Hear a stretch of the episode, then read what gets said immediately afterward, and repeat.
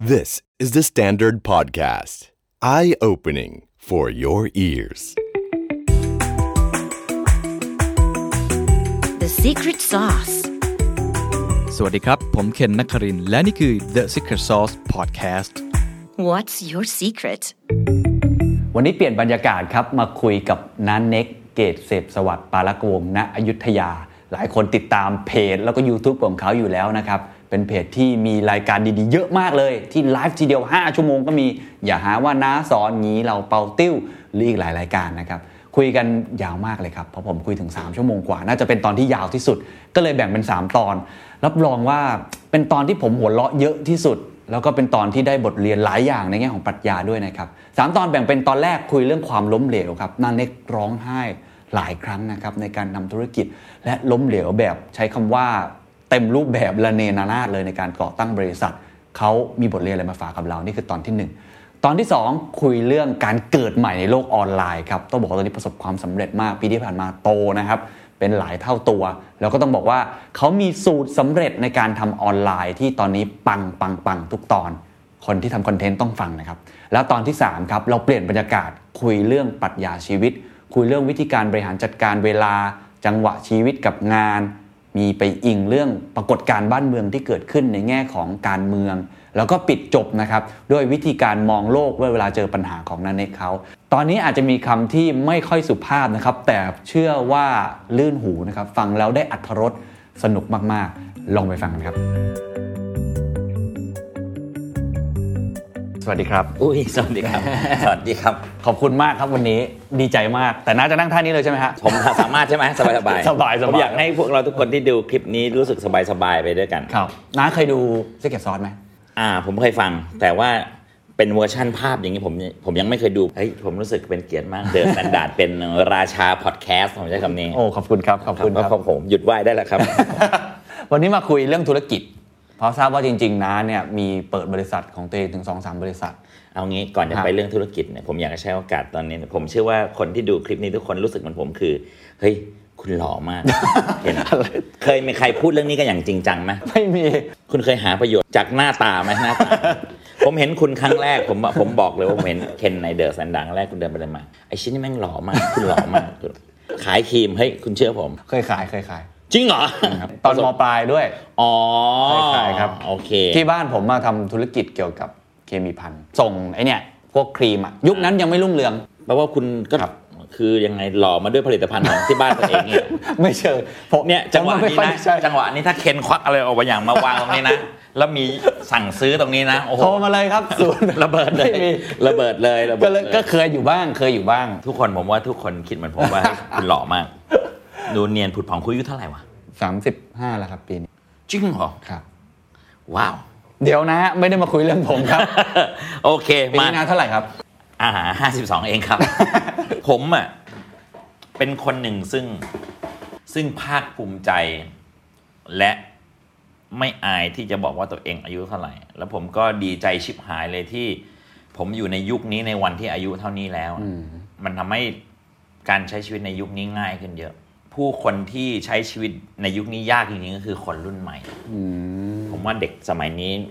ใช้ชีวิตยากนะทำไมครับ แล้วยุคเราง่ายกว่าเหรอครับ การเป็นคนแก่ในยุคเนี้ยผมบอกเลยว่ามันมีแต่ความลื่นรมจริง ๆ อะไรที่เคยยากก็กลับกลายเป็นง่ายหมดอืมเออแล้วพอเราเคยผ่านสิ่งยากมาแล้ว เรามาอยู่ในยุคที่ง่ายกว่า มันก็เลยง่ายขึ้น เช่นอะไรครับอย่างน้อยๆก็คือเรื่องการสื่อสารเรื่องเทคโนโลยี เรื่องความรวดเร็วอะไรบางอย่าง อันนี้ในฐานะที่เป็นคนชอบประวัติศาสตร์ครับผมอธิบายยุคสมัยให้คุณเข้าใจง่าย ๆ แบบนี้แล้วกัน เมื่อก่อนเนี่ยยุคสมัยเราจะซอยกันหลักล้านปีครับ ยุคหินเก่า ยุคหินใหม่ไอเอสยุคน้ำแข็งอะไรเงี้ยมาจากนั้นเราก็จะซอยลงมาเป็นหลักแสนปี มนุษย์เราเริ่มมีอารยธรรมจริงๆเมื่อหมื่นกว่าปีนี่เองอืม เริ่มมีชุมชน เริ่มปลูกทำเกษตรกรรมมีชุมชนหมื่นกว่าปีนี่เอง แล้วก็หลังจากนั้นก็จะซอยกันเป็นหลักพันปี หลังจากนั้นก็จะซอยเป็นอายุคกลาง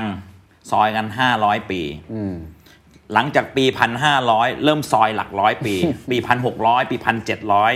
ศตวรรษที่เท่าไหร่เท่าไหร่เท่าไหร่ พอมาที่ศตวรรษที่สิบเก้าพอปีพันเก้าร้อยจากปีพันเก้าร้อยถึงปี1920เริ่มซอยหลัก20ปี จนมาถึงปี 1950 หลังจากนั้นเริ่มซอยหลัก 10 ปี คุณเห็นไหมว่ามันมันเร็วขึ้นมันเร็วขึ้นทุกอย่างมันเร็วขึ้น 50 60 70 80 90 โอ้ความเปลี่ยนแปลงแต่ละสิปีมันเปลี่ยนแบบเปลี่ยนพกเลย จนมาครับ2,000 จาก 2,000 2001 2002 เริ่มเป็นยุครายปีเทรนด์คือปี 2000 2001 2002 พอเริ่มมีอินเทอร์เน็ตเนี่ย ตอนนี้แม่งก็เป็นรายครึ่งปี เป็นรายเดือน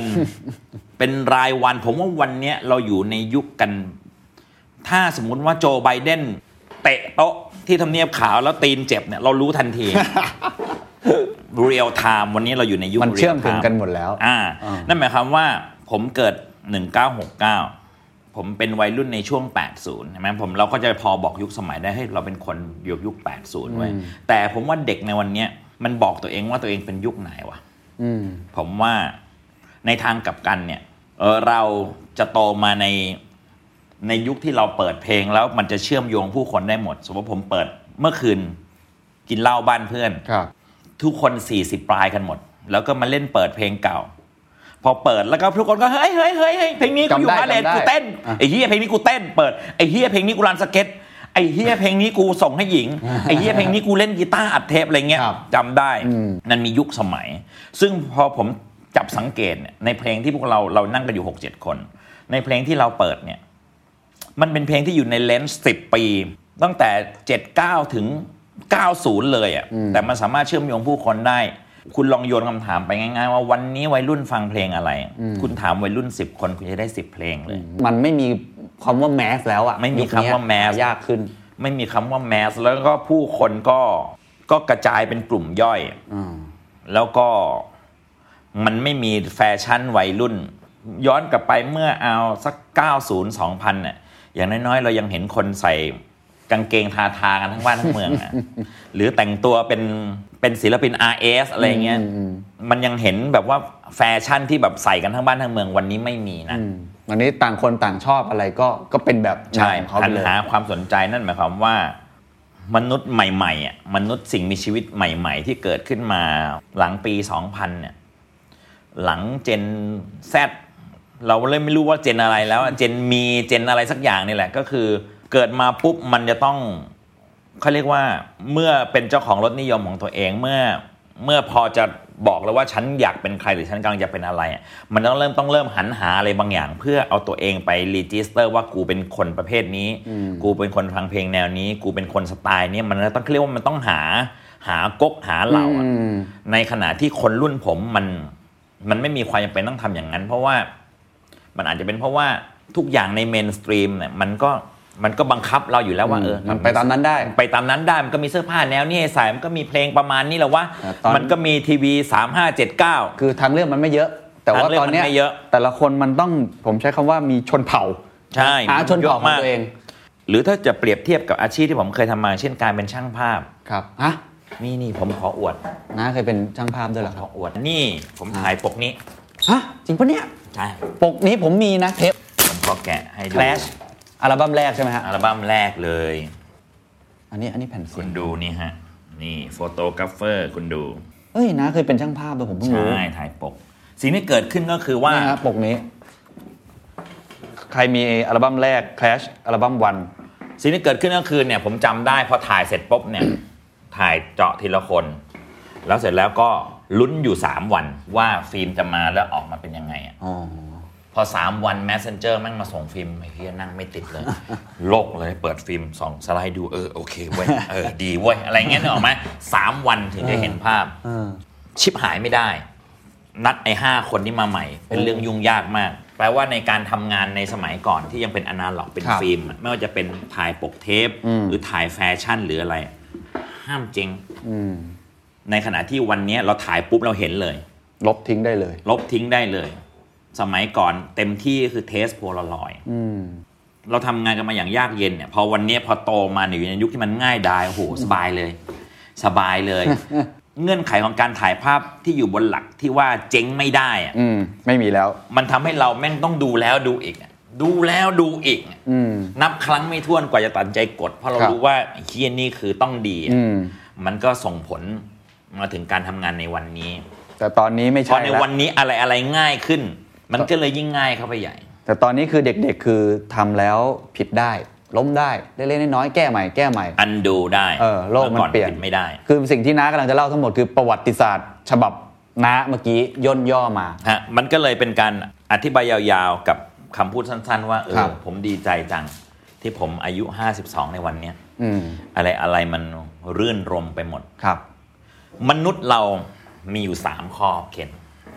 คุณลองเอาไปคิดดูนะฮะอืมมนุษย์เรา สมมุติว่าเราอยากจะทำอะไรกับมนุษย์ก็ตาม ให้มองว่าเราเราอย่ามองมนุษย์โดยที่เราเป็นมนุษย์ เราจะต้องบอกตัวเองว่ากูเป็นมนุษย์ต่างดาวเลย แล้วมองไปยังมนุษย์แบบแบบไม่มีอคติเราจะพบสามข้อนี้ มนุษย์โง่และอ่อนแอ ข้อหนึ่งโง่อ่อนแอโง่และอ่อนแอ มนุษย์ทำอะไรเป็นนิสัย และมนุษย์ขี้เกียจอื มมันมันมีแต่ข้อเสียแหละครับ มันไม่ใช่ข้อเสียนะเอาจริงอ๋อเหรอครับขี้เกียจมันไม่ใช่ข้อเสียนะ อืม โง่และอ่อนแอก็ไม่ใช่ข้อเสียทำอะไรเป็นนิสัย ผมมองว่ามันไม่ใช่ข้อเสียนั่นหมายความว่าถ้าเกิดคุณอยากจะหาประโยชน์กับมนุษย์ อืม คุณอยากจะเกี่ยวข้องกับมนุษย์ให้ให้มองสามข้อนี้ไว้ ทุกแอปพลิเคชัน เกิดจากการแก้ปัญหา เกิดจาก pain point pain point มนุษย์ก็มีอยู่สามข้อนี่แหละอืมอืมอืมอะไรที่ทำให้มนุษย์ฉลาดขึ้นและแข็งแรงขึ้นมนุษย์จะเอาทันทีอืมอะไรที่แม่งสอดคล้องกับนิสัยมนุษย์ หรือแม้กระทั่งเปลี่ยนนิสัยมนุษย์ได้มนุษย์จะเอาทันทีอืมอะไรที่ทำตอบสนองความขี้เกียจของมนุษย์ได้ มนุษย์จะเอาทันที มันเป็นคำตอบที่ผมค่อย ๆ ได้ จากจากประสบการณ์ในการฮะใช้ชีวิตในการอ่านหนังสือในการทำงาน แล้วผมพบว่า 3 ข้อเนี่ยคือสิ่งที่ผมใช้ในการทำงานในวันนี้ ใช้ในการทำธุรกิจใช้ในการทำธุรกิจจริงเหรอฮะสามข้อนี้ใช้อย่าเรียกว่าใช้ในการทำธุรกิจใช้ในการทำงานอ่าเพราะว่าวันนี้ถ้า Secret Sauce หวังอะไรในเชิงธุรกิจแล้วก็อ่า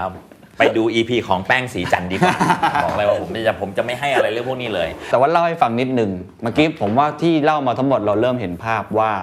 น้ามอง ความเปลี่ยนแปลงที่เกิดขึ้น ที่มันเปลี่ยนแปลงอย่างรวดเร็วมากขึ้นเรื่อยๆ ทีทีขึ้นเรื่อย ๆ แต่คนยุคน้ามองว่าเป็นเป็นเรื่องดีแล้วปรับตัวได้ แล้วก็มองเรื่องจุดอ่อนแล้วกันผมใช้คำว่าจุดอ่อน หรือความเป็นมนุษย์ไอ้สามอย่างเมื่อกี้ทีนี้ผมถามนิดนึงว่าไอ้ความเปลี่ยนแปลงที่เกิดขึ้นกับน้ามากที่สุดในช่วง 4-5 ปีที่ผ่านมา ผมเห็นเลยว่าคือการกระโดดข้ามจากการทำทีวีมาทั้งชีวิต แล้วก็ข้ามมาทำออนไลน์ แล้วก็ทำบริษัทตัวเองจริงจังคือผมเฝ้ามองปรากฏการณ์นี้อยู่ นาก็ให้สัมภาษณ์หลายคนมากในช่วงหลายปีที่ผ่านมา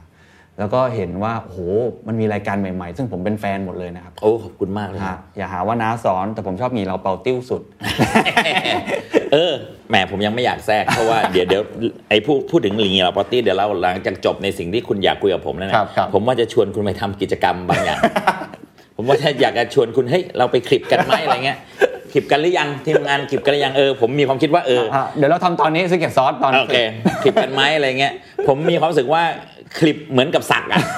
มันไม่มืนจริงเหรอมันเหมืไม่อนเจาะใช่เหมือนเจาะระเบิดหูอะผมคลิปเท่ากับระเบิดหู ผมอยากแบบว่าอะย้อนกลับมาก่อนพี่โอเค มันเกิดการเปลี่ยนแปลงอะไรในตอนนั้น มันคือผมผมคิดว่าก็คงไม่ใช่ไม่ใช่เรื่องของธุรกิจก่อน แต่ตอนเนี้ยเท่าที่ผมดูเท่าที่สังเกตก็คือว่าโอ้โห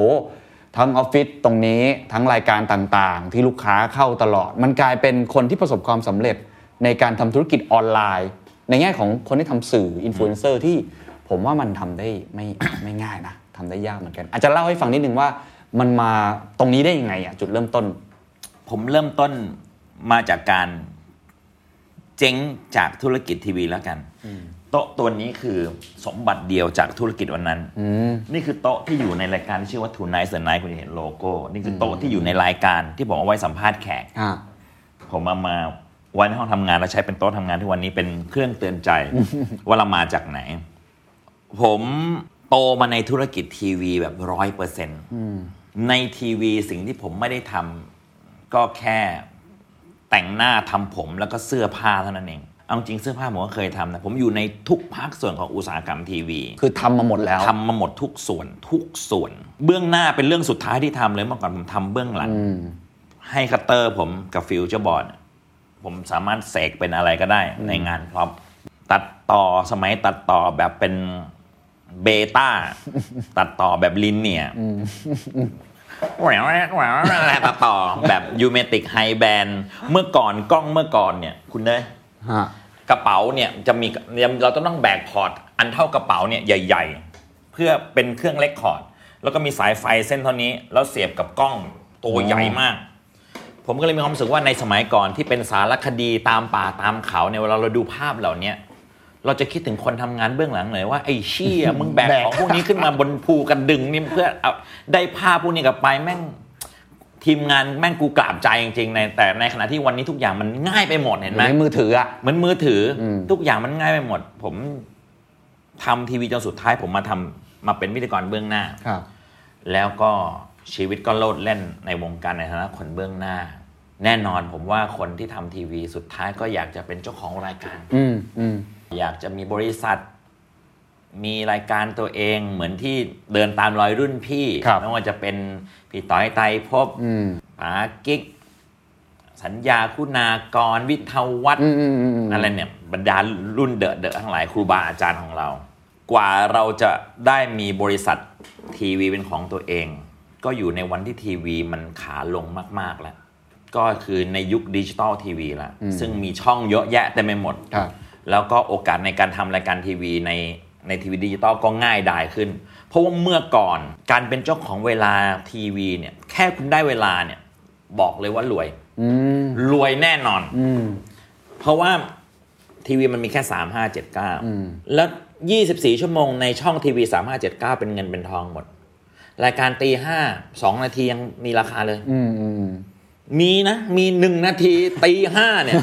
เอานะให้กูเอาโอ้โหได้ตังค์นะ ดีใจเลยได้ดีใจเวลาดีใจ คือตอนนั้นทางเรื่องมันน้อย supply มันน้อย ใช่ แต่ demand มันยังเยอะคนทั้งประเทศอืมก็เป็นยุคที่บรรดาพี่ๆของพวกเราครับเขาก็ใช้โอกาสนี้กันไปแล้ว เป็นเจ้าของรายการทีวี แต่กว่าจะหลุดมาถึงมือเรา อืมผมเริ่มเปิดบริษัท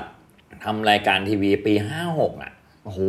ไม่นานนี้ไม่นานเองมานี่เอง56ก่ อนหน้านั้นคือเป็นมือปืนรับจ้างมาตลอด เป็นมือปืนรับจ้าง เคยไปทำในช่วงไอทีวีอยู่ทีหนึ่งครับ ก็ไม่ได้ประสบความสำเร็จเพราะตอนนั้นอ่อนประสบการณ์มาก แต่พอเราพอเรามีประสบการณ์ ที่เราคิดว่าเราน่าจะเป็นเจ้าของบริษัทผลิตรายการทีวีได้ก็กว่าโอกาสจะมาก็ปี56ก็ เปิดบริษัทที่ชื่อว่า Next and the City อืมอืมจำได้ เช่าออฟฟิศที่เอกมัย มีทีมประมาณ 80 กว่าคน เฮ้ย 80 คนเลยเหรอครับ 80 คนทำไมมันเยอะจัง full scale เลย คือเรียกว่าเป็น big production full scale ทำรายการในแง่ของคนดูในแง่ของเรตติ้งก็ประสบความสำเร็จ แต่ว่าถ้ารายการนี้ได้ขึ้นเร็วกว่านี้สักสิบปีอะในวันที่อย่างที่บอกอืมคือช่ว่าวงพีคในวันที่นาทีละสี่แสน รถเต็มที่ขี้หมูขี้หมาเนี่ยสองแสนสามแสนขายได้อะไรเงี้ยโหผมจะร่ำรวยมาก ผมอาจจะแบบเคนเดี๋ยวเสร็จแล้วเราไปนั่งเครื่องบินส่วนตัวไปเองกินไส้อั่วที่เชียงใหม่กันดีกว่าอะไรเงี้ยแต่พอมันเป็นปีห้าหกห้าเจ็ดห้าแปดเนี่ย นาทีละ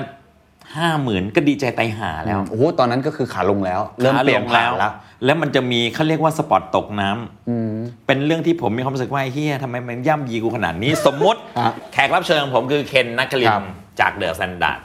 อะจะมารายการ Two Night a Night ผมก็จะไปขายลูกค้าก่อน ผมรู้สองอาทิตย์ว่าผมจะได้คุณมาขายลูกค้า ลูกค้าก็จะไม่ซื้อไม่นู่นไม่นี่อะไรเงี้ยเปิดราคาปกติส่วนลดก็จะไม่ซื้ออยังไงมันก็ไม่ซื้อจนพรุ่งนี้จะออกอากาศอะ มันถึงจะมาซื้อตอนนี้ ถึงตอนนั้นเท่าไหร่กูก็ต้องขาย ผมเคยขายนาทีละสามหมื่นอะ fuck you what the fuck นาทีละสามหมื่นคือแบบเนี่ยเขาเรียก spot ตกน้ำ spot ตกน้ำก็เรียกว่า spot ตกน้ำก็แบบว่า แต่ก็ต้องเอาถูกไหมต้องเอาแล้วก็มีอยู่รายการหนึ่งชื่อทุนไนท์เ e อร์ไนท์เป็นรายการสด เป็น late night show ผมฝันอยากทำ late night show มาก ถ่ายทอดสดตอนประมาณห้าทุ่ม หลังข่าวสามมิติช่องสามตอนนั้นช่องสามเลย ช่องสามเลย โอ้โห เรียกว่ารายการสดมันคือหนึ่งครั้งท้วนน่ะสตูดิโอมันคือเช่าเพื่อนหนึ่งครั้งท้วนทุกอย่างคือหนึ่งครั้งท้วน เทปหนึ่งเรียกว่าใช้เงินกันไปเกือบล้านน่ะขายจนหมดจนป้ายไม่รู้จะแปะยังไงนู่นนี่นะ ได้กำไร ไอสัตว์9,500บาท fuck you fuck you 9,500 บาท แล้วผมก็หันไปมองฟิกคอร์สในบริษัทไอ้เฮีย กูต้องจ่ายเงินเดือนเดือนละล้าน ค่าเช่าออฟฟิศที่เอกมัยข้างล่างอะที่เป็นจำได้สมอลรูมเก่าะตอนนี้คือเวิร์กโบราณเวิร์กเมืองโบโบราณราณ เดือนแสนห้าเก้าพันห้าเก้าพันห้าก็เลยไอ้เฮียเอ้ยแล้วเก้าพันห้านี่ก็คือป้ายเต็มหมดแล้วแม็กเต็มทุกอย่างเต็มเพราะมันใช้ทุนสูงมากอ๋อแล้วก็ประสบภาวะอย่างนี้เรื่อย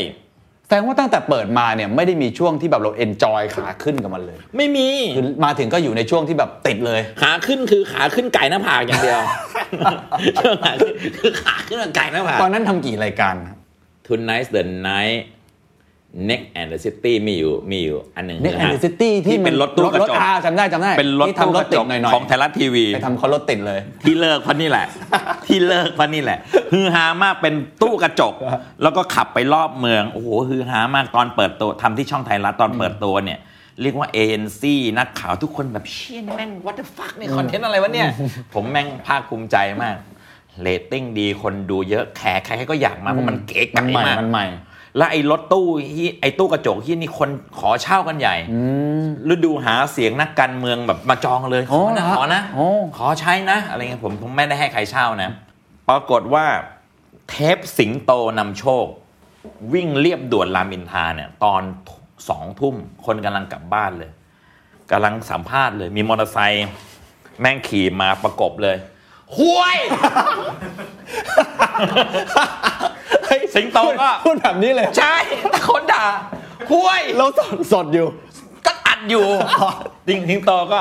หากเธอก็รับ เธอก็คุยตัวสะท้านกันหมด ผมก็พอจังหวะไทยรัฐเขาก็กำลังจะมันมันหมดซีซั่นพอดีต่อสัญญาผมเลยบอกพอเลยครับเดี๋ยวเดี๋ยวเดี๋ยวสาเหตุที่เขาพูดคำนั้นออกมาเพราะรถติด รถติดแล้วผมชวนอาจารย์ผมสัญญาคุณากรผมมา กูไม่ไปหรอกทำไมสัญญาเมารถเหรอไม่เอารายการมึงแม่งรถติด เดือดร้อนอะไรเงี้ย แล้วก็คนก็เริ่มพูดเรื่อยๆก็เลยแบบไอ้เชี่ยเลิกเลยพอคุยนะพอได้ทุนนั้นมา คือจริงๆถ้าว่าเรตติ้งดีอะไรไปไปได้เกดีมอยู่นึงพอเถอะคือมีความรู้สึกว่าแม่งแบบพอเถอะโอเค อ่ามีประมาณมีสองรายการนั้นมีแล้วก็มี รายการที่ผมไม่ได้เป็นพิธีกรรับจ้างผลิตก็มีสนุกคิด is all around เป็นรายการเหมือนเป็น entertainment ในอ๋อช่องอ๋อ9แล้วก็ตอนนั้นทำรายการให้กับ LINE TV อ๋อตอนนั้นมีไลน์ทีวีแล้วมีไลน์ทีวีเกมเป็นเกมโชว์ชื่อโคตรตอแหลอืมแถวๆประมาณเนี้ยประมาณ 5-6 รายการ โดยรวมๆ ตอนนั้นมันมันเป็นไง มันมัน work ไหมครับ ถ้าเทียบกับ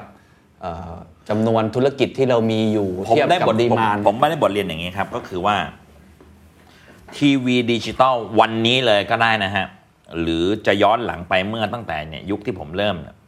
ผมผมเจ๊งจนพบความจริงแล้วว่าทีวีดิจิตอลมันไม่เหมาะกับบริษัทเล็ก เราเปรียบเรื่องนี้เหมือนเราจะตำส้มตำถ้าเกิดสมมติว่าผมอยากจะตำส้มตำกินเองในบ้านเนี่ย ผมต้องซื้อยันครกยันสากกระเบือเลยนะเพื่อตำส้มตำจานหนึ่งซึ่ง30บาทก็ซื้อได้อะ แต่มันต้องซื้ออุปกรณ์หลักพันเลยนะครับถึงซื้อครกซื้อสากซื้อนู่นซื้อนี่อะไรเงี้ยแต่ในขณะที่ถ้าเป็นบริษัทใหญ่สมมุติเป็น Workpoint อะครกสากนอกจากไม่ต้องซื้ออะมะละกอแม่งงอกหลังบ้านด้วย แปลว่าบริษัทใหญ่ ๆ ที่เขามีเขาเปิดมาอย่างยาวนานนะเขามีองค์คาพยพมีฟ a ซิลิตี้ต่างๆ ทุกเขามีสตูของเขาเอง พูดกันเล่นๆว่าฉากชิงร้อยชิงล้านพลิกข้างหลังใช้อีกรายการได้เลย ก็มีกองไม้อัด ที่เอามาประกอบเป็นอะไรก็ได้ทุกอย่างมันคือก่อนคือการทำทีวีเนี่ยมันใช้ต้นทุนสูง ใช่ มันเป็นธุรกิจแบบปลาใหญ่อะวันเนี้ยวันนี้การแข่งขันก็คือว่าใครทำได้ถูกสุด เพราะว่าราคาขายมันจะไม่หนีกัน อืมแต่ เวิร์กพอยต์อาจจะใช้เงินไม่เท่าไหร่ แต่ได้หน้าตารายการดีมาก เพราะเขามี LED อะอืมเป็นโกดังโกดังเอามาประกอบปุ้งปังปุ้งปังนะฮะเขามีทุกอย่างประกอบหมด แต่ถ้าเกิดว่าผมจะขึ้นรายการได้สเท่าเวิร์กพอยต์ผมอาจจะต้องใช้เงินก้อนแรก 2 ล้านอืมเพื่อขึ้นฉากเพื่อเช่าทุกอย่างที่ไม่มีของตัวเองอืมแล้วที่สำคัญก็คือเมื่อถ่ายเสร็จแล้วปุ๊บไอ้ที่ของพวกนี้กูเก็บไหนวะเนี่ยอืมค่าเช่าโกดังอีกอะค่าเช่าฉากอืมพอจะถ่ายอีกค่า ค่าย้ายไอ้ฉากเหี้ยนี่จากโกดังเหี้ยนี่เพื่อมาถ่ายค่าประกอบพอต้องถอดต้องใส่ต้องใส่ต้องถอดเสื่อมโทรมอีกเห็นไหมตัวเลขมันอืมแต่ขณะที่บริษัทใหญ่เขาก็พอถ่ายเสร็จก็ เออ ปิดไฟเลิกอืมก็แช่ไว้ เนี่ยมันมีค่าใช้จ่ายที่มันอยู่ใต้ภูเขาน้ำแข็งเยอะมาก พอสุดท้ายทำออกมาจบตอน 9,000กำไร 9,000ฟังแย่ฟังแล้วสรุปแล้วบริษัทนั้นทำไงต่อฮะพอทำไปกี่ปีแล้วมันมันเปลี่ยนจุดจบของมันคืออะไรฮะ พอทำซะจนผมมีความรู้สึกว่า เอออันนี้กูว่าจะน่าจะไม่รอดว่ะ ผมก็มองพี่น้องในบริษัท ผมอะเป็นคนโตมากับ production ผมก็เลยจะจะรักคนทำงานมากจะสนิทกับคนทำงานตากล้องช่างไฟ prop art มากเพราะว่าผมอะมาจากตรงนั้นอะอ่าเราเป็นเบื้องหลังมาก่อนมาเป็นเบื้องหลังเราเข้าใจความรู้สึกเขาอ่าอย่างเช่นเวลาเด็กเด็กเอาฉากมาส่ง แล้วก็มีเอาบิลน่ะมาส่ง ผมก็รู้หมดนะผมก็อำมันน่ะโหยเหี้ยนี่บิลเล่มนี่สัตว์นี่เขียนเองใช่ไหมเนี่ย นี่ลายมือมึงเนี่ย มันก็ทำหน้าเลิ่กลั่กนะนะนะมาดู future board ไอ้เหี้ยนี่ future board เสร็จเหลือจากรายการที่แล้วไอ้ควยมึงอย่ามามั่วมึงอย่ามาเบิกซ้ำซ้อนอะไรเงี้ยคือเรารู้ไปหมด เราก็เลยเราก็จะผูกพันกับทีมมากแล้วก็ดูเงินก้อนสุดท้ายเลย เงินก้อนสุดท้ายเลยว่า ไอ้เหี้ยถ้ากูสู้ต่อ มันก็จะได้ผลลัพธ์แบบเดิม เพราะว่าสิ่งที่เราแก้ไขไม่ได้คืออย่างที่บอกเราเป็นปลาเล็กมากในอุตสาหกรรมนี้ครับแล้วกูจะขายให้มันได้กำไรเก้าพันห้าหมื่นสี่มึงจะมาสปอตตกน้ำกับกูอีกสักกี่รอบอะผมก็เลยตัดสินใจเอาวะเหลือเงินก้อนสุดท้ายคำนวณเลย จะชดเชยพนักงงาน ผมเหมือนวันก่อนเดี๋ยวนะเดี๋ยวนะเอกสารตัวเนี้ยผมเพิ่งค้นเจอในบ้านผมจะมาใส่กรอบเลย คือกำลังดูว่าจะให้เงินคือเท่าไหร่ชื่อพนักงานทุกคน แปดสิบคนตอนนั้นอ่าอายุงานคนนี้ต้องได้ชดเชยกี่เดือน ต้องได้ชดเชยกี่เดือนเนี่ยผมมีแผนนี้เลยเดี๋ยวผมจะมาใส่กรอบไว้ด้วยเพราะว่าผมเพิ่งรื้อบ้านไอ้เหี้ยผมจำได้นะผมนั่งดูแผ่นเนี้ยในห้องประชุมบริษัทคนเดียวแบบปิดไฟมืดเลยแล้วผมก็ไอ้เหี้ยผมก็นั่งกดเครื่องคิดเลข เออว่ะ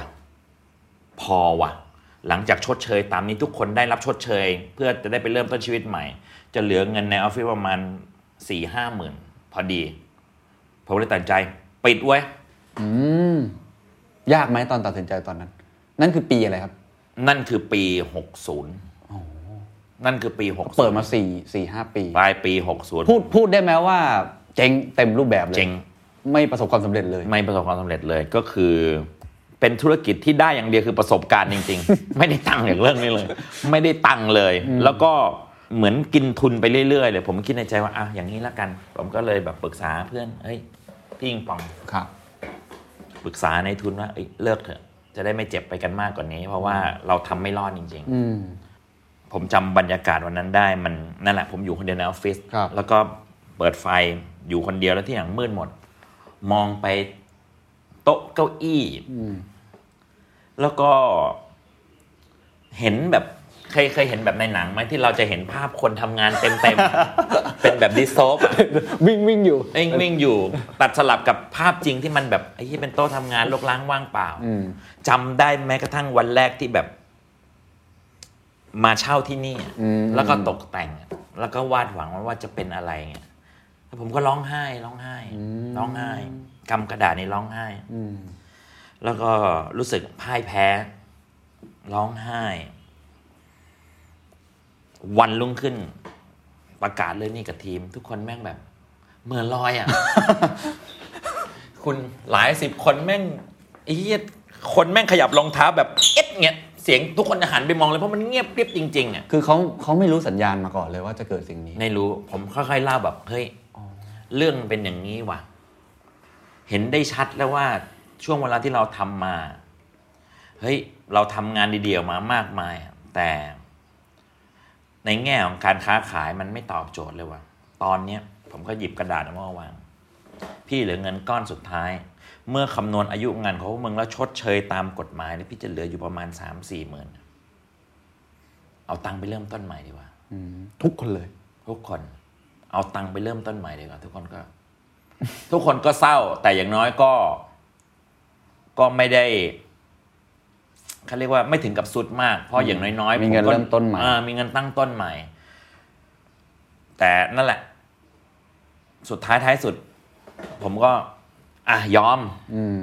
ก็จบธุรกิจทำทีวี ถ้าถ้ามองย้อนกลับไปตอนนั้น นอกจากไอสัจธรรมที่เราได้รู้ว่า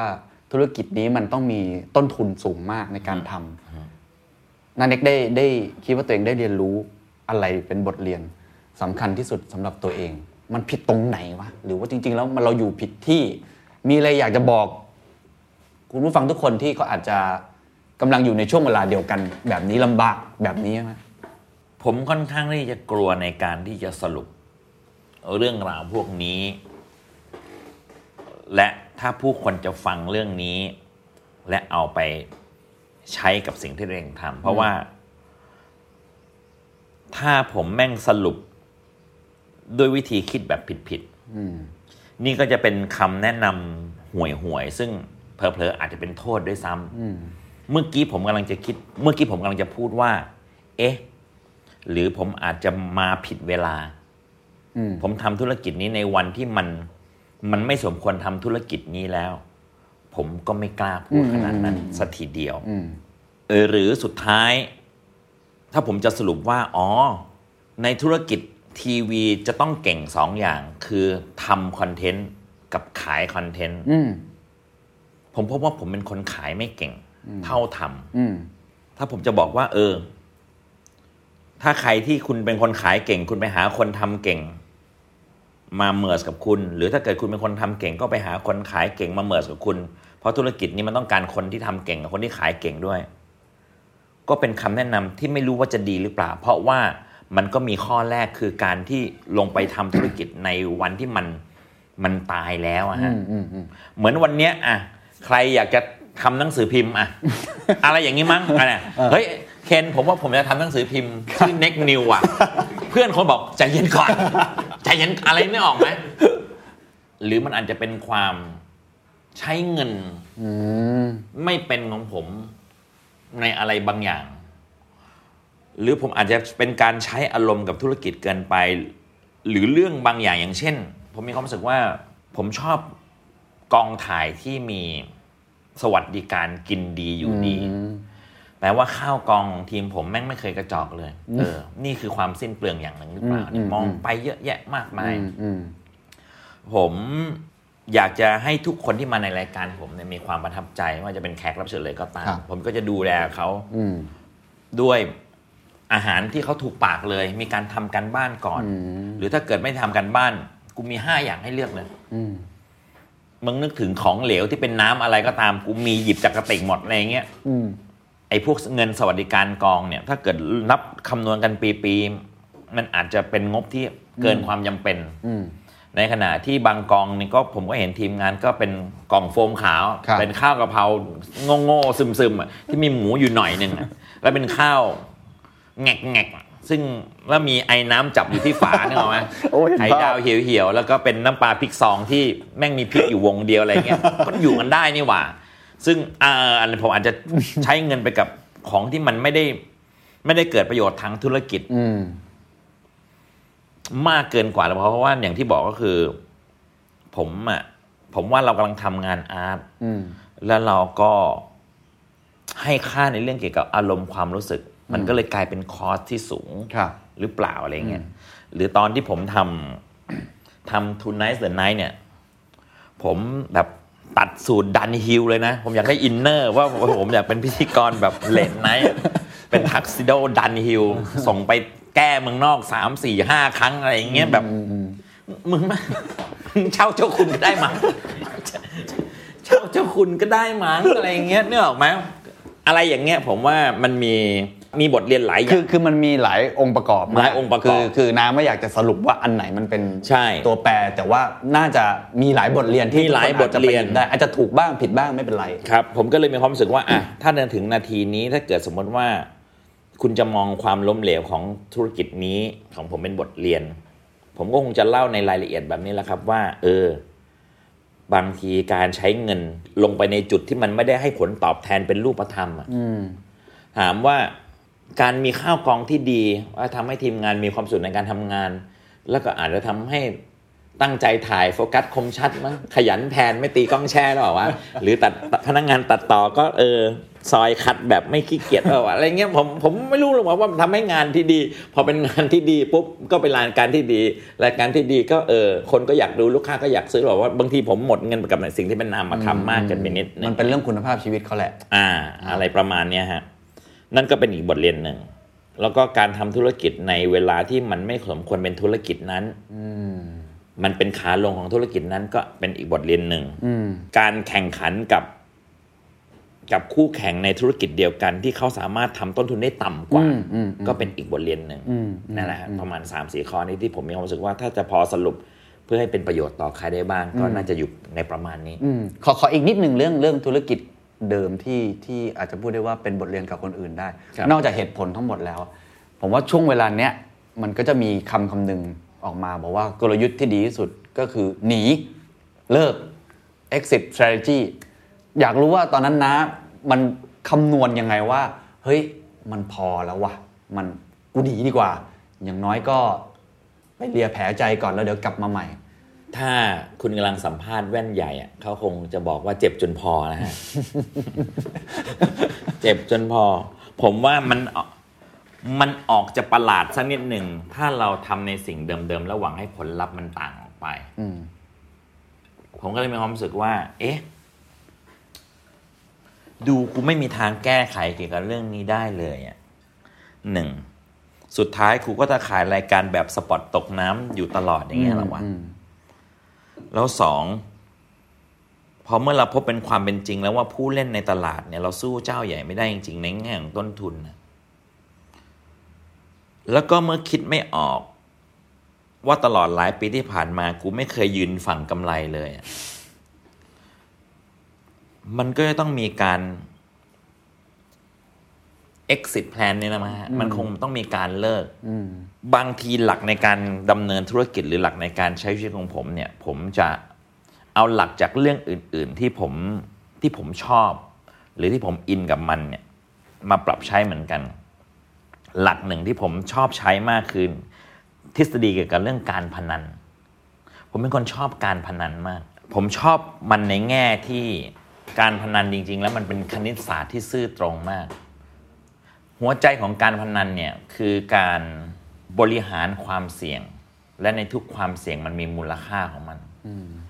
สมมุติว่าอะเรามาแวะมาเรื่องการพนันครับสักนิดครับนะฮะหวยใต้ดินอืมสามตัวการจะซื้อหวยใต้ดินให้ถูกสามตัวความเสี่ยงเนี่ยคือหนึ่งต่อพันอืมเพราะมันคือศูนย์ศูนย์ศูนย์ถึงเก้าเก้าเก้าอืมแต่เจ้ามือจ่ายคุณบาทละห้าร้อยอืม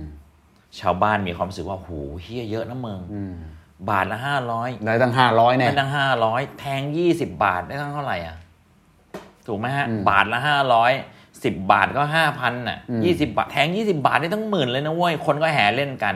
แต่ในความเป็นจริงคุณแบกความเสี่ยงหนึ่งต่อพันอยู่อืมเจ้าโคตรเอาเปรียบอืมนึกออกไหมฮะนึกออกครับในการพนันทุกชนิดเนี่ย จะมีความยากง่าย ถ้าสมมติว่าคุณแทงลูกเต๋าสามสามอัน สามลูก แล้วคุณแทงว่ามันจะต้องออกห้าห้าห้าอย่างนี้บอร์ดจะจ่ายคุณหนึ่งต่อสองร้อยห้าสิบหกแทงบาทจะได้สองร้อยห้าสิบหกบาทอืมแต่ความน่าจะเป็นของการออกห้าห้าห้ามันคือหกคูณหกคูณหกอืมแล้วก็ถ้าระบุเป็นห้าเป็นหน้าห้าอีกมันก็ต้องเนี่ยความน่าจะเป็นโอ้โหเพราะว่ามันมหาศาลมากกว่าจะได้ห้าห้ากว่าจะได้โยนโป้งเดียวละห้าห้าอะไรอย่างเงี้ยอืมผมมีความรู้สึกว่า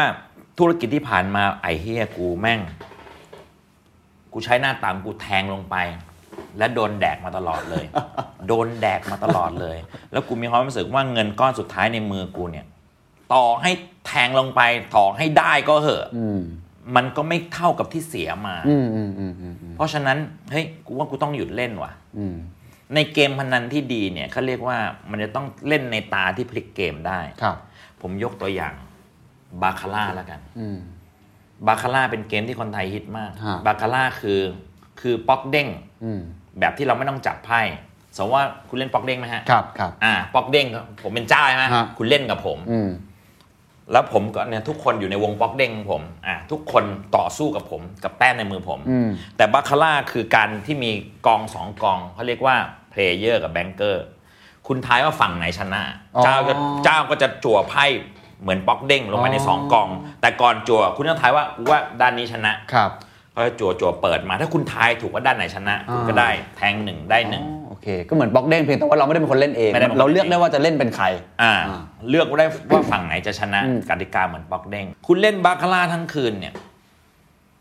คุณมีหนึ่งพันบาท เป็นไปได้ยากมากที่คุณจะได้หนึ่งหมื่นบาทอืมเพราะว่าคุณต้องถูกกี่ครั้งเนี่ยอืมอืมอืม ถูกไหมฮะ คุณแทงทีละร้อยอะได้คุณก็ได้หนึ่งร้อยเสียก็เสียหนึ่งร้อยอะอืมแล้วพอคุณสมมติว่าคุณเล่นไปเล่นทั้งคืนเนี่ย จนคุณเหลือร้อยสุดท้ายเนี่ยหนึ่งใส่ไปถ้าถูกกูก็ได้อีกร้อยหนึ่งคือสองร้อยแหละวะ แต่กูโดนไปแปดร้อยแล้วอะ กับเหี้ยเลิกเหอะเก็บร้อยหนึ่งเหี้ยซื้อบุหรี่ดูดเบียร์สักกระป๋อง หรือแดกก๋วยเตี๋ยวดีกว่าอะไรเงี้ยผมไม่ได้มีความรู้สึกว่า ในธุรกิจของผมเนี่ยถ้ามองเป็นการพนันแล้วไอ้เหี้ยเหลือเงินก้อนเนี้ยอย่าลงเลย ลงมึงก็ต่อให้รายการมึงดังข้ามคืนมึงก็ไม่ได้อะไรอะอืมเข้าใจ เพราะมันจะมีไอ้พวก spot ตกน้ำรออยู่อยากเอาตีนถีบหน้ามาก เก็บก้อนนี้แจกลูกน้องดีกว่าอืมอืมส่งพวกมันสวยๆดีกว่าเข้าใจเพราะมันไม่มีหน้าที่มารับผิดชอบความชิบหายวายป่วงผมครับนั่นแหละ ผมคิดแบบนี้เลย ผมก็เลย ตัดสินใจเลิกอืมตัดสินใจเลิกด้วย ด้วยวิธีคิดโดยครับหลักการพครันับนนี่แหละแล้วพอเลิกแล้วยังไงต่อฮะตอนนั้นชีวิตเก็บตัวเลยไหมตอนนั้นยังรับงานพิธีกรทีวีอยู่บ้าง แล้วตอนไหนที่มันเห็นไอ้ปลายทางเรื่องของโลกออนไลน์ที่กระโดดเข้ามา ตลอดเวลาเนี่ยออนไลน์ก็ตั้งคำถาม มีผู้คนรอบตัวก็ทำออนไลน์ แต่เราไม่สนใจเลย ก่อนปี 61เนี่ยผมไม่มีผมไม่ดู YouTube ผมไม่ดู Facebook ผมไม่ดู Instagram ผมไม่มีไลน์ผมแม่งไม่มีโซเชียลอะไรเลย ผมเคยเล่นทวิตเตอร์เมื่อนานมาแล้ว แล้วโดน hack ไป โดยพี่ป๊อดโมเดิร์นด็อกเป็นคนสอนผมที่สกาล่าเนี่ยเขานั่งเล่นอยู่ในโรงหนังสกาล่า ผมก็ดูคิกคิกคักคักอะไรวะเขาเรียกว่าทวิตเตอร์นั่นเน็กนั่นเน็กพิมพ์อะไรก็ได้ร้อยสี่สิบตัวอักษร แล้วเนี่ยก็จะมีคนมาตามอ่านเราหรือเน็กจะไปตามอ่านเขาได้หุไม่เร็วเพราะเรามันเพราะว่ามันหนึ่งมันไม่ผูกมัดอะไรไม่ต้อครับลงรูปเขียนอย่างเดียวอ่าผมก็สนุกกับมันมาก แล้วก็มีคนติดตามประมาณหนึ่งล้านห้าแสน follower วันนั้นทวิตเตอร์ผมมีมากที่สุดเลยอืมวันที่ทวิตเตอร์ยังไม่เป็นแบบเนี้ยยังไม่ใช่ที่ของ ยังไม่เป็นแบบนี้ครับทวิตเตอร์เป็นที่ที่เอาไว้อ่านคำจริงๆอะ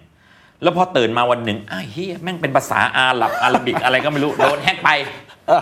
ผมก็อะที่ผ่านมาก็เล่นของเขาฟรีๆเออช่างแม่ง ทิ้งเลย คือไม่ได้ให้ราคากับโลกออนไลน์ ทิ้งเลยไม่ไม่ได้ถ้าถ้าเป็นสมัยนี้เรื่องนี้จะเป็นเรื่องใหญ่มากใช่ใช่โอ้โหเรื่องโดน hack นี่แบบต้องไปติดต่อทวิตเตอร์ต่างปมระก็เทศผมก็เออที่ผ่านมาผมไม่ก็เขาให้เล่นฟรีๆนี่หว่า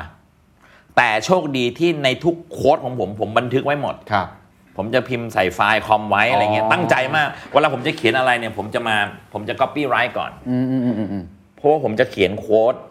แล้วผมก็จะเขียนเขียน อันนี้เอาคล้องจองนี่ดีกว่า ผมพยายามบีบให้สั้นที่สุด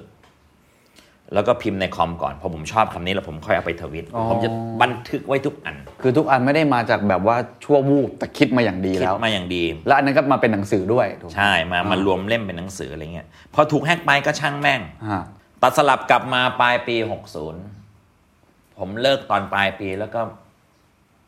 ในแง่ของชีวิตจริง ผมก็ยังทำงานอยู่ทุกวันก็คือครัการบเป็นพิธีกรรายการทีวี วันนั้นก็มีอยู่ ผมจะมีรายการอยู่ประมาณหกเจ็ดรายการเสมอเจ็ดแปดรายหกเจ็ดแปดรายการเสมออมก็พอตัดสินใจเลิกปิดบริษัทก็อะชีวิตก็รู้สึกเบาขึ้นเอาละอย่างน้อยๆเสียอกเสียใจกันจนเสร็จเรียบร้อย ส่งน้องๆ เออเห็นมันมีงานมีการใหม่ทำบางคนก็ไปเริ่มต้นชีวิตใหม่โอเค ผมก็ รู้สึกว่าเอออย่างน้อยภาระอะไรบางอย่างสิ่งที่ต่อสู้มาหลายปีอะก็ เหมือนขี้สุดตูดอะคือแบบอ้าวเลยเหี้ยเหมือนขี้สุดตูดเทียบโอเคเทียบซะมันอารมณ์มันประมาณแบบโล่งอะโอเค ไม่ได้อยากทำอะไรใหม่แล้ว ตอนนั้นไม่อยากทำอะไรใหม่ เริ่มถามตัวเองว่าแล้วจะยังไงเน็กมึงก็จะกลายเป็นพิธีกรรับจ้างอยู่ไปอย่างนั้นครับในในสื่อที่มันค่อยๆแย่ลงอืมเราเห็นเราเห็นเราฮะเห็นอยู่แล้วว่ามันแย่ลง ผมวันนั้นผมคิดสองอย่างเลยคือหนึ่งผมก็จะเหมือนแก่ตายไปกับมัน เพราะวันนี้ทีวีก็ยังมีอยู่อืมอืมอืมมันก็มีคนที่ยังทำทีวีอยู่โดยไม่มาออนไลน์เลย ก็รับใช้สื่อนี้ แล้วโตแล้วก็แก่ตายไปพร้อมกับคนดูในเจเนอเรชันของผมครับหรือว่าผมจะเริ่มต้นใหม่ โดยการดูซิว่าปัจจุบันเนี่ยเขาทำอะไรกัน ผมเลือกอย่างหลังอืม เพราะว่ามันสอดคล้องกับหลักในการทำงานของผมทั้งชีวิตก็คือว่า ผมอยากเป็นปัจจุบันอยู่เสมออเพราะในฐานะของคนที่ชอบประวัติศาสตร์ เราจะไม่เอาตัวเองไปฝังอยู่กับยุคใดยุคหนึ่งอืมอืมในขณะที่ผู้คนเนี่ยไหมฮะทำอะไรเป็นนิสัยอืมผู้คนก็จะมีความเคยชินในเพลงยุคตัวเอง ในแฟชั่นของตัวเอง เราก็จะเห็นคนแก่ก็จะแต่งตัวแบบคนแก่ ใช่ ซึ่งชุดที่คนแก่ใส่คือชุดของวัยรุ่นสมัยนั้นนะอืมถูกไหมฮะ วันนี้ถ้าเกิดสมมติว่าคุณเป็นคนแก่60เนี่ยคุณแต่งตัวแบบเนี้ยอืมโหเฮียนั่นหืมแก่ชิบหาย ไม่ได้แก่วัยรุ่นกูใส่อย่างนี้นึกออกไหมฮะนึกออกนึกออกไหมฮะคนเรามนุษย์ทำอะไรเป็นนิสัยมันก็จะเคยชินแต่ผมมีความรู้สึกว่าในฐานะที่เป็นคนที่ศึกษาประวัติศาสตร์เฮ้ยหนึ่ง ชีวิตมันคือปัจจุบันจริง ๆ ประวัติศาสตร์คือสิ่งที่ผ่านมาแล้ว อนาคตเราไม่มีใครสามารถจับต้องได้เอาจริง ๆ แล้วเราอยู่ในปัจจุบันขณะครับเพราะฉะนั้นผมก็เลยมีความรู้สึกว่าอะฉันก็ยังยืนยันในความจะเป็นปัจจุบันเสมอคือเป็นคนที่อยากจะอยู่กับปัจจุบันสิ่งที่อยู่ตรงหน้าปัจจุบันมากกว่าที่จะแบบโอ้ยโหยหาอดีตฮะไม่ใช่แบบนั้นหรือจะพยายามทำอะไรที่มันล้ำมันโน ปัจจุบันผมก็เลยเริ่มมามองเอาวะ ออนไลน์ก็ได้ แต่ก่อนหน้านั้นคือน้ำไม่เล่นอะไรสักอย่างเลยนะแสดงว่าเป็นคนโลเทคอยู่แล้ว ไม่สนใจเลย โทรศัพท์ ผมใช้สมาร์ทโฟนนะ รับเข้าโทรออก ส่ง message ถ่ายรูป โอ้โห คุ้มเลย คุ้มเลย แอปผมเนี่ย ปัดสองหน้าก็หมดแล้ว ผมก็เลยมาดูซิว่าปัจจุบันเขาทำอะไรกันบ้าง แล้วก็ได้คำตอบอย่างหนึ่ง เมื่อคนลึกเข้ามาในตัวเองก็เออเน็กมึงเป็นคนทำ content น่ะ คนดูอยู่ไหนมึงต้องไปที่นั่น ในวันนี้คนดูอะเขาไม่ได้ดูในกล่องสี่เหลี่ยมทีวีแล้วนี่อืมคนดูเข้ามาอยู่ในนี้กันหมดแล้วเพราะฉะนั้นมึงมาที่นี่สิเน็กมาเริ่มต้นใหม่อืมคนดูมันผู้คนมันไม่ได้หายไปไหนเขาแค่ เหมือนเราทำร้านอาหารน่ะเขาไปกินร้านนู้นกันหมดอะเราก็เนื้อออกไหก็ย้ายตามแค่นั้นเองย้ายตาม ย้ายตาม ผมก็เลยเริ่มจากย้ายตามก็เลยตัดสินใจ คุยกับเพื่อนๆว่าเออผมอยากทำออนไลน์จังเลยอืม แล้วผมก็ชวนเพื่อนๆ ที่น่าจะเป็นประโยชน์ต่อธุรกิจนี้ มันรวมกันตั้งบริษัทที่ชื่อว่ารวมกันเฉพาะกิจ เหตุผลก็คือทุกคนมีงานประจำหมดแล้ว ทุกคนมีงานประจำหมดแล้ว รวมกันเฉพาะกิจ ไม่มีชื่อบริษัทนี้มาก่อน จดทะเบียนได้เลยจดเลย รวมกันเฉพาะกิจแปลกมาก ไม่มีใครใช้ชื่อนี้เลยวะผ่านซะด้วยเออรวมกันเฉพาะกิจอะไรอย่างเงี้ยแล้วเดี๋ยวผมจะเล่า ถึง success ของการเลือกหุ้นส่วนเผื่อจะเป็นประโยชน์ต่อใครครับที่กำลังจะทำธุรกิจและกำลังจะหาหุ้นส่วนครับอันนี้ผมถือว่าเป็นสำคัญใช่ไหมสำคัญสำคัญมาก And that's the secret sauce. ถ้าคุณชื่นชอบ The Secret Sauce episode นี้นะครับ ก็ฝากแชร์ให้กับเพื่อนๆ คุณต่อด้วยนะครับ และคุณยังสามารถติดตาม The Secret Sauce ได้ใน Spotify, SoundCloud, Apple Podcast, Podbean, j o o x YouTube และ Podcast Player ที่คุณใช้อยู่นะครับ และอย่าลืมติดตาม Facebook Fanpage The Secret Sauce เข้ามาติชมเข้ามาพูดคุยกับผมได้เลยนะครับ